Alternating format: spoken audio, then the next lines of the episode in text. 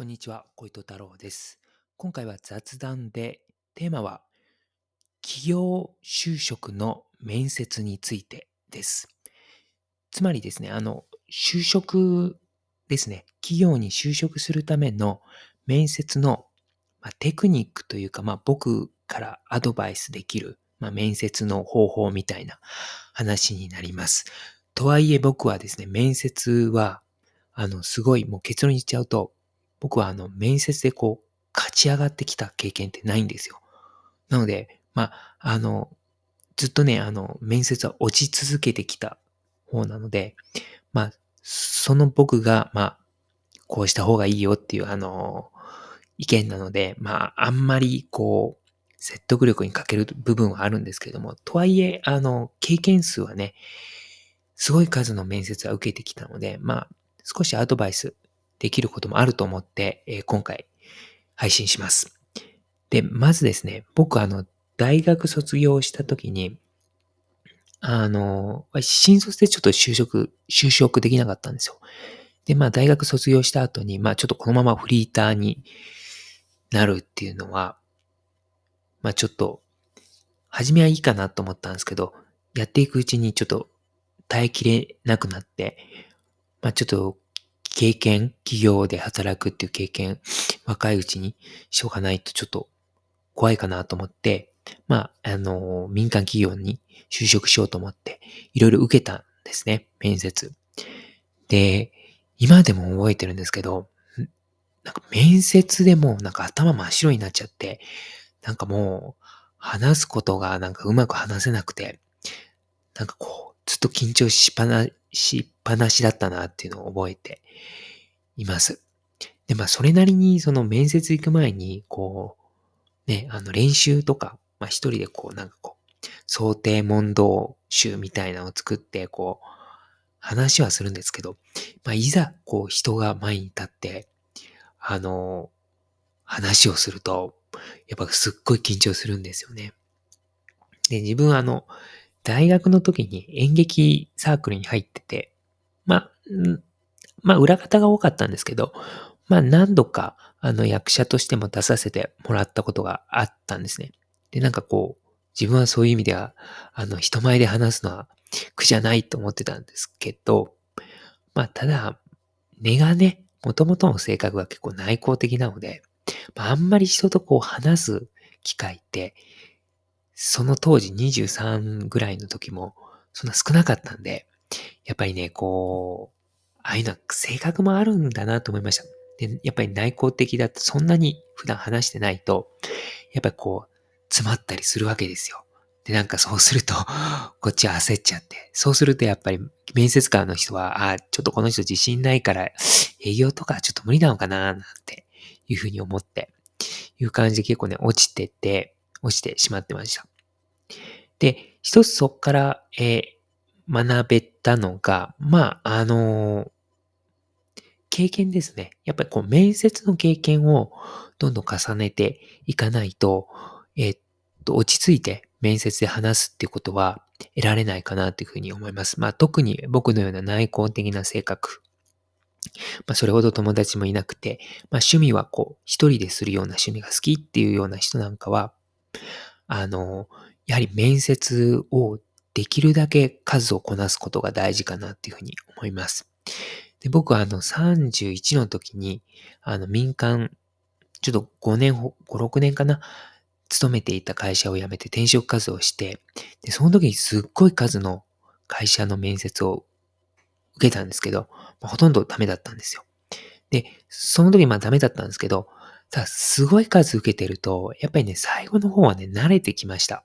さすがに。なので、あの、内向的な方なんかは、やっぱり早めに就職活動っていうのをね、して、で、やはり面接も、もう、あの、これはね、練習と思っていろいろ受けた方がいいかなっていうふうに思います。あの、やっぱりね、離れっていうのはあると思うので、やっぱり経験っていうのが、えー、大事です。で、経験っていうのは、あの、一人で想定問答集やってもね、これ良くないです。やっぱり、目の前に面接官っていう人を、えー、の目の前にした上で話すっていう経験です。はい、で、それとですね、あと僕がアドバイスできるっていうのは、やはり、あの、僕の場合だと、やっぱこう短く話すっていうことが、やっぱり戦略的に、あの、するようにしました。で、これはずっとできてなかったくて、で、あの、今僕リハビリの仕事ついてるんですけど、その資格をと取れたんですよ。リハビリの仕事、専門学校に通って。で、その後、じゃあ、いざ、そういう病院とか施設の、のところに就職するにあたって、またそこでもやっぱりもう面接試験っていうのがやっぱり、やはり必ずあるので、行ったんですよ。で、資格も持ってるから、まあ、簡単に受かるかなっていうふうに思ってたんです。で、学校側も、小糸さん、あの、資格取ったから、あなたはもう大丈夫だよ。面接どこも、あの、通らして、あの、取ってくれるから、あの、自信持ってきなさいって言われたんですけど、だから僕ね、二つほど落ちてる、二つほどっていうか、二つ落ちてます。で、その話を学校の先生に言ったら、二つも落ちる人は珍しいなーって言って、小糸さん何かやらかしちゃったみたいなことをね、言われたんですよね。まあ、あの、どうなんですかね。その当時がさんじゅうよんの、さんじゅうさんかの、ちょっとやっぱりこう、にじゅうに、さんの人と比べるとじゅっさい上なので、そういうちょっと年齢が上だったっていうのが、ちょっとマイナスだったのか。まあ、あと、なんですかね。あとこう、自分はこう、転職ね、活動、結構いろいろ会社とかも、あの、何社か変わってたりしたので、そういうところもちょっと懸念されたのかなっていうふうに思うんですけど、でその時に、あの、このままだとまずいと。何かしら面接対策しないといけないということで、まあ、当時やってたブログの読者から、結論理由背景で、あの、説明するといいよっていうふうに言われて、あ、なるほどなと思ったんですよ。確かにそれだと、まあ、簡潔に、あの、物事を伝えられるなっていうふうに思って、自分はね、逆だったんですよ。理由述べて、背景述べて、まあ、もしかしたら背景か理由か、そっちだったかもしれないですけど、で、最後に結論を話してたんですよ。で、確かに面接官の人も、なんか、この人いつ話終わるんだろうな、みたいな顔で見てくるところもあったので、まあそういうふうにちょっと切り替えて、結論理由背景っていうふうにして、戦略的にやったんですね。で、一つね、それで自信持ってやったところがあったんですよ。結論理由背景。結論、理由、背景の戦略で、一つある病院受けたんですけど、自信持ってやったんですよ。で、受かったかなと思ったんですけど、そこはね、落ちちゃったんですよね。まあ、ちょっとね、ただ、あのー、手応えはね、ただ落ちてしまったんですけど、手応えはあったので、もう一回やればいけるなっていうね、ちょっと自信がそこでやっぱ持ってました。まあ、不安でもあったんですけど、で、その後に、行ったところで、まあ、採用されたんですけど、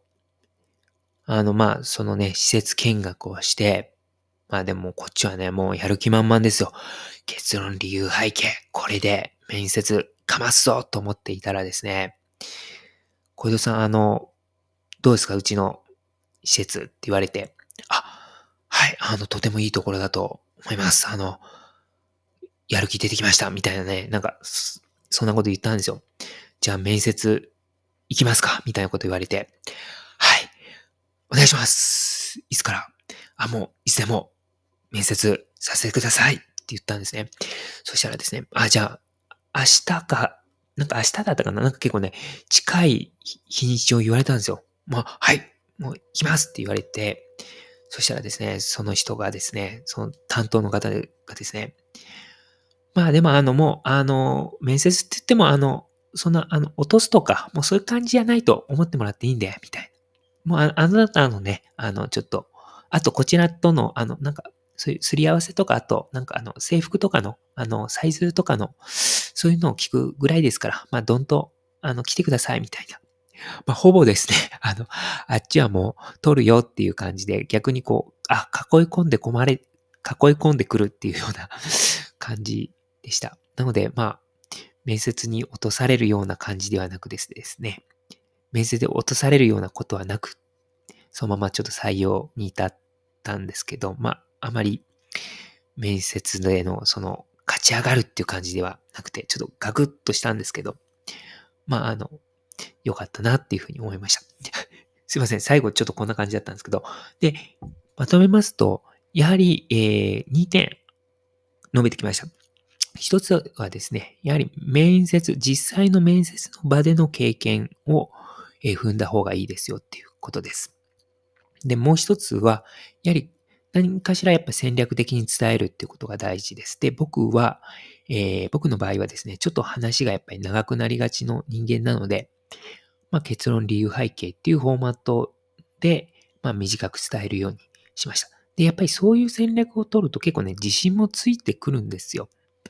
まあ、それが大きかったかなっていうふうに思います。で、あとちょっと面接のテクニックじゃないんですけど、で面接に行くときに、えー、っと、一つ、あの、